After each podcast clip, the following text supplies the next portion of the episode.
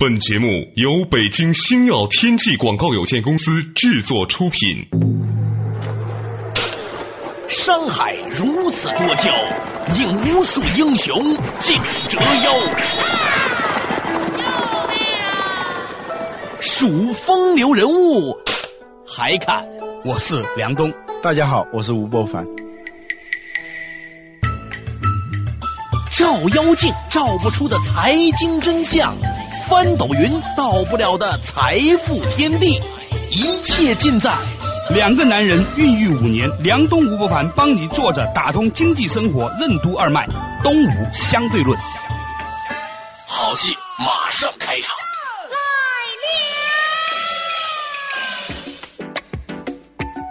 作者打通经济生活任督二脉，欢迎收听东吴相对论，我是梁东，对面的依然是二十一世纪商业评论主编吴伯凡，伯凡你好，大家好。哎，较早之前呢，我们讲到了德鲁克卓有成效的管理者里面所提到的，要用人就要用人所长，哈啊，我们也进行了比较充分的讨论。但是呢，我们发现呢，其实还有一个很重要的一个经典的案例没有和大家分享，记住这个案例对于你的人生是很重要的。伯凡，我们较早之前提到了一个叫四号矛盾律，什么叫做四号矛盾律？啊，所谓四好矛盾力，就是自己所擅长的东西啊，他很不在意，他往往是羡慕那些自己所没有的、自己所不擅长的，去做自己力不胜任的那些工作。只有这样，才觉得有挑战性。对。啊，简单的说，人非常容易轻视自己的长处，而非常看重那些自己力不胜任的工作，是吗？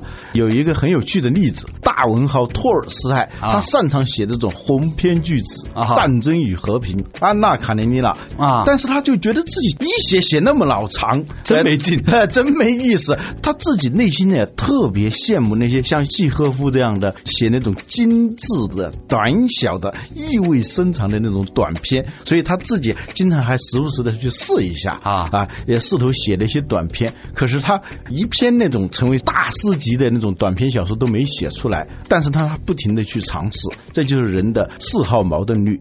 有的人他在创意方面啊，他其实很缺乏，他是一个做执行的人，执行力非常强。对，但是他不看重自己的那种执行力，觉得那种东西啊一点创意都没有，是吧？一点技术含量都没有，他就经常会去做一些广告创意啊，给人家小孩取名字啊，做这样的工作啊。所以呢，这一点呢是给我们一个最大的启发，那就是如果在工作里面选择一个你擅长的和选择一个你喜欢做的事情，你会选择什么？嗯，很多人呢会去选择自己喜欢做的事，嗯，但是呢，站在另外一个维度，站在让自己卓有成效的维度上来说，你应该去做那些自己擅长做的事。你做自己不擅长的时候，在表层和深层啊，它都会消耗你大量的能量，嗯，尤其是这种内在能量，嗯，就是我们说的心力、心血啊，这种心力憔悴，说的就这个事儿，呃，这种内在能量耗费是非常大的。对我较早之前做过一个心理评测啊，他说人呐分成本我的角色和社会角色这两个维度，然后呢，你的社会角色和你的本我角色之间呢越接近呢，哎，那么你的这个自我的心力的损耗程度啊就越小，嗯，反之呢你就越累，嗯，我们全班同学做完了之后呢，我还可以，但有些同学呢就明显觉得哇那个差距很大，一问起来真的是每天都活在很痛苦的事情里面，嗯，因为他在扮演的社会角色里面的那个位置和他自己本我之间呢差距很大，他每天在自我一脚踩刹车，一脚踩油门，嗯，最后就是两种力量相互耗损，剩下的那一点点能量在驱动它往前走一点点，所以它就不可能做到卓有成效，不可能做到事半功倍。哎，讲到这个能量损耗这个事情上啊，让我们想起了另外一种生命的浪费。嗯，什么浪费呢？我们说有一种浪费是做事没有效率、没有效果；有一种浪费是和不应该在一起的人一起共事共生，那是一种损耗；还有一种就是不知道什么事情该放在前面做，什么事情放在后面做。嗯。为什么说管理就是选择事物的优先级？什么是最重要的事情？为什么说值得做的事情就值得现在去做？什么是目标管理？怎样做到要事优先？要事优先应该遵循怎样的原则？欢迎收听《东吴相对论》，本期话题：要事优先。实际上啊，从某种意义上讲，管理就是选择优先级。嗯。假如你还剩下三天的时光，嗯，你会做什么事情？假如你还能活一年的时间，嗯，你会做一些什么事情？假如你觉得你还可以活五十年，你会做一些什么事情？你的优先级是完全不一样的。对，有些非常重要的事情啊，由于你觉得这个时间还老长老长的呢，嗯，你把它放在了老后老后啊。每一年的新年给自己立下年度的规划的时候啊，往往都会想到一件事情，往往这件事情会拖好久好久。嗯啊，查尔斯汉蒂啊曾经举了一个例子，就是调整自己的优先级。嗯他有一个很多年没见的朋友，他一直想去看他。嗯呃，他在英国，那个朋友在美国的旧金山。嗯，他总觉得这个时间还很长，一年一年一直在往下拖，但是他心里总是放不下。突然有一天，嗯，旧金山发生了地震。对，当他知道这个消息的时候，他就非常的后悔。嗯，这么长时间以来，一直想去见这个朋友，没有见。这样呢，他就给那个朋友打电话，电话打不通。后来电话打通了以后呢，他二话不说，嗯，就飞到旧金山了。这件事情就成了。很多我们拖了很久的事情啊，突然你在某种情境下，你调高了他的优先级的话，你就去做了啊。值得做的事情就值得现在去做。我们有些时候经常是把最重要的事情放到最后来做，把最不重要的事情放到最先来做。这样呢，就是生活当中就遍布各种各样的要处理的那些并不重要的事情，结果把最重要的事情忘了，大量的生命力就耗费在这些不重要的事情上头。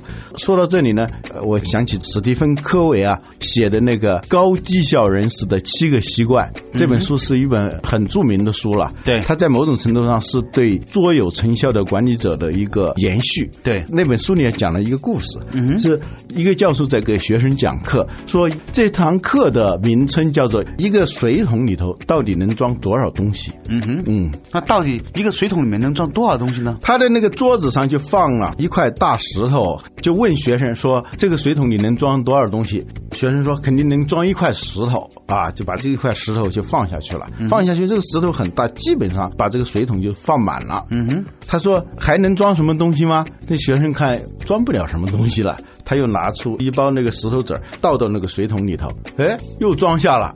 说现在还能装上什么东西？还能装什么东西啊？说装不下去了。你想大石头还小石头，把那缝都给塞上了嘛？对他说还是可以装的。然后他又拿出一袋细沙往那个桶里倒，然后摇动那个水桶，哎，这一小袋细沙呢也装进去了。问学生还能装什么东西啊？学生说这下肯真装不下什么东西。他又拿出一小桶水往里头倒，倒到那个水桶里头了。这时候是真的是装不下什么东西了。啊，这个故事说明什么呢？这个教授就反过来问：假如我先不是把这块大石头放进去，嗯而是先把水放在里头，然后把沙子放在水桶里头，可能就差不多了。再把石头子儿放在里头，那个大石头就装不下去了。嗯，我们生活当中啊，常常是不能把重要的事情放在优先级，最后你发现重要的事情就没办法去做了，这就是要事优先的道理。嗯，这故事很深刻，虽然稍长了一点点，嗯但是呢，我觉得大家应该回去好好想一想哈，因为呢，毕竟呢，它这个有一个前提条件，就是东西不能够从水桶里冒出来。嗯就比如说，我们的生活每天只有二十四小时，你不可能在二十四小时里面装进二十五小时的一样，嗯是吧？这个故事呢，如果深刻的往里想一想的话呢，它其实还提出了一个更重要的问题，那就是什么东西是我们生活里重要的东西？嗯，这个重要的事情呢，就涉及到以前我们曾经讲到过的目标管理。嗯如果你没有一个明确的目标的话，你就没法判定这件事情是重要还是不重要。你在某一个阶段里头，你要达到一个什么样的目标，然后要把这个目标进行分解，要达成这个目标，最重要的是什么，次要的是什么，这是可以分解出来的。如果没有一个目标作为参照系的话，嗯你就不知道哪些是重要的，哪些是不重要的。嗯所以呢，所谓重要的，就是跟你的目标关联度最强的。有些事情看起来好像是需要马上去做的，实际上呢，它跟你的目标的关联度不强的，在优先级上你就对它有一个考量。按照我们以前说的四个象限：重要且紧迫、不重要紧迫啊，有一些事情是不重要的事情，它很紧迫。对，比如说你要上厕所这个事儿是吧？啊，它是一个很紧迫的事情，但不一定是重要的事情是吧？啊，有的事情呢既不重要也不紧迫，有的事情呢重要它不紧迫。对啊，比如说。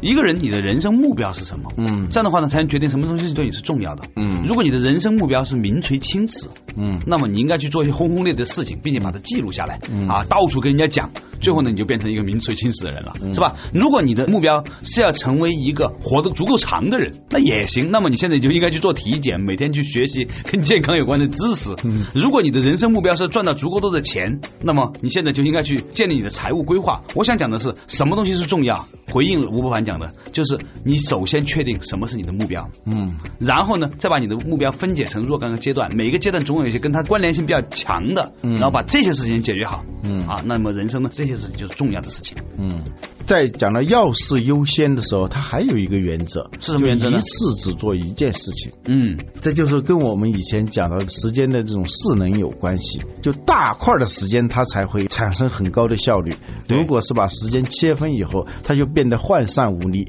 在这种一个个涣散无力的时间里头做的事情，它也一定是涣散无力的。嗯啊，所以一次只做一件事情，我们常常是因为头绪繁多的时候东奔西突啊。嗯啊，这也重要，那也重要，每天这样蜻蜓点水的蝴蝶似的飞来飞去，最后发现什么事情都没有完成。嗯，最后自己的工作留下了一堆半成品，嗯自己的人生可能最后也是个半成品。嗯，说起来的时候，的确道理大家都很明白哈。嗯对照一下，好像我们周遭，包括我们自己，每个人都在犯同样的错误。嗯啊，有一个朋友曾经说过一句话，他说：“如果一件事情你能做成的几率是百分之十的话，那么你同时做两件，成功几率是多少呢？并不是百分之五，而是百分之一。”这有如说，为什么两口子要结婚一样？如果有一个人有百分之十的失业机会的话，两口子同时失业的机会是百分之一，一样的。你明白这意思吗？就为什么一个人要结婚？因为他可以避免百分之九十九的机会两个人同时失业。这个保险机制是很好的。好了，稍事休息一下，马上继续回来。东吴相对论。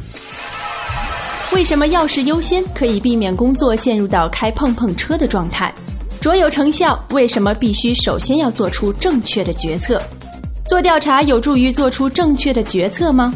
为什么说调查报告是不自觉的自我欺骗？为什么做正确的决策首先要有正确的心智模式？通用前总裁斯隆怎样做决策？如何避免组织集体陷入盲区？欢迎继续收听《东吴相对论》，要事优先。梁东吴不凡帮你坐着打通经济生活任督二脉，东吴相对论。作者打通经济生活任督二脉，依然回来的东吴相对论，依然是和二十一世纪商业评论主编吴伯凡在一起。伯凡你好，大家好。哎，刚才我们讲到了一个话题啊，就是呢，我们在讨论一个问题，或者说在做一个事情的时候呢，要做重要的事情。所谓做重要的事情呢，那就是你得首先清晰你有什么样的目标，根据你的目标再分出不同的阶段，然后看哪一个阶段什么事情那个相关性最强的，把那个相关性最强的事情解决好，那就是重要的事情。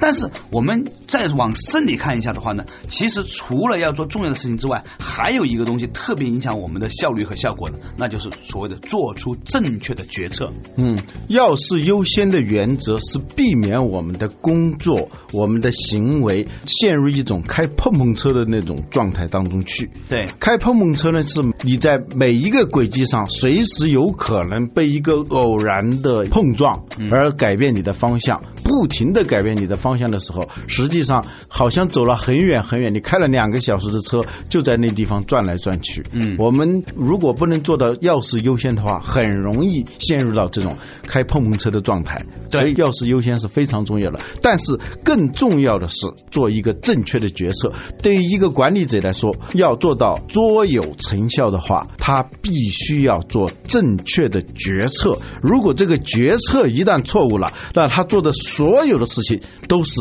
不重要的，就是革命的方向是最重要的，是吧？嗯，走正确的革命方向。那如何做正确的决策呢？嗯，正确的决策呢，一般我们总是在讲知己知彼啊，集思广益啊，做很多的调查啊，没有调查就没有发言权等等，这些在原则上都是对的。嗯，但是我们有时候啊，做调查的时候啊，会陷入到一种自我循环。对，这种自我循环呢，用彼得圣吉的话说呢，我们只能听到我们愿意听到的声音。对，有时候呢，你做了半天的调查以后，发现这个东西无非是哦，原来我的想法是对的。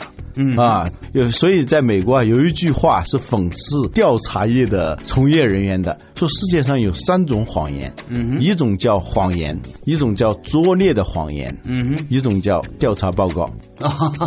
因为好多时候的调查报告啊，它实际上是一种不自觉的自我欺骗。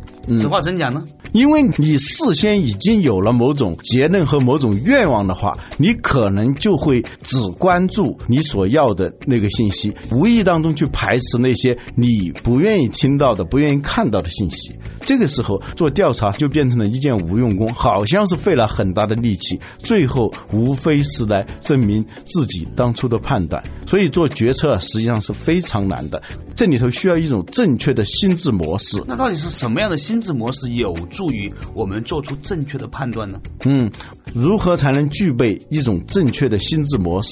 首先，你要对自己已有的心智模式要有一个反省。有时候你不知道你的自己的心智模式是什么，你就会暗中受它的支配。嗯哼。第二呢，你要尽可能的去注意那些你习惯于忽略的、你有意识无意识不愿意接触的那些信息，要保持某种混沌，不要让这个决策过程那么的顺理成章。常识告诉我们，一个事情啊，如果太顺理成章了，它一定是有问题的，里头一定会存在着我们还没有看到的那些陷阱啊。有一个军事家说，德国人之所以在两次世界大战当中，他都吃了败仗，实际上是跟德国人的一个思维模式是有关的。哎，我突然感觉到有趣味了。哎，你说这个事情真的很有意思哈？为什么两次世界大战都是德国人挑起的？为什么他最后都是以差不多的形式来失败告终的呢？嗯，这和他的心智模式有什么关联呢？德国人呢，他就是强调这种严谨。强调每一个环节的那种严密性，严丝合缝。嗯，但是呢，事物啊，在商业当中，在战争当中，在艺术创作当中，它往往是非连续性的。对，当你呢总是要寻找这种连续性，寻找这种顺理成章的时候，你可能已经陷入到一种思维陷阱里头去了。所以呢，这个军事家说，德国人总是小心翼翼的避开一个个个的小陷阱，以便顺利的掉进那个大陷阱。您的意思是不是说，他们花了太多的时间在那一些静态的细节的打磨上，但是呢，却与此同时没有花到足够的时间去考虑事物总是在变化的，如何建立一种面对变化的文化，比你处理每一个固态的细节的这种精密性要重要的多。嗯，从混沌到有序，我们做事情都是要这样的嘛，做决策也是要这样的。但是有时候那种有序性呢是很害人的，协同论上。有一个很著名的概念叫教授的书桌。对，什么叫教授的书桌呢？就好多教授他书桌特别乱。对，但是因为他乱，他自己能够在这种好像是很混乱的格局里头找到他自己要的书。他最怕的是清洁工啊，来给他收拾书桌，收拾的整整齐齐，这儿放一堆，那儿放一堆，他就什么东西都找不着了。这就是简单有序性，有时候它是离真相更远，嗯，有时候保持适。度的混沌的时候，反而更接近事物的真相。啊，那种完美的角色，我们在《三国演义》里头啊，常常看到啊，都想到一块儿去了啊。诸葛亮说想到了怎么打，周瑜想到了怎么打，说我们先不说出来，我们各自用那个笔在手心里写一个字啊。最后他们把这个手一亮出来，他们两个人的手心里头都写着火攻。这样的角色是完美的角色，实际上这是一种小说家的想象。对对，是一种完美到不真实的状态。很多角色它并不是说大家。家一下子都能想到的。有时候大家一下子想到的都一样的时候，可能是个大陷阱。嗯，有可能。你的意思是说，当大家意见统一的时候，你应该提醒警惕了。对啊，他就是可能是我们都没有看到，都忽略了一个潜在的危险。嗯，所以这个时候呢，一个好的决策者啊，他不会说因为大家意见都一致的时候，他就啊一致通过。这样的决策有时候是很危险的。德鲁克就讲到，管理者决策不是从众口一词中得来的，好的决策应以互相冲突的意见为基础，从不同的观点和不同的判断中做出选择。他举了一个例子。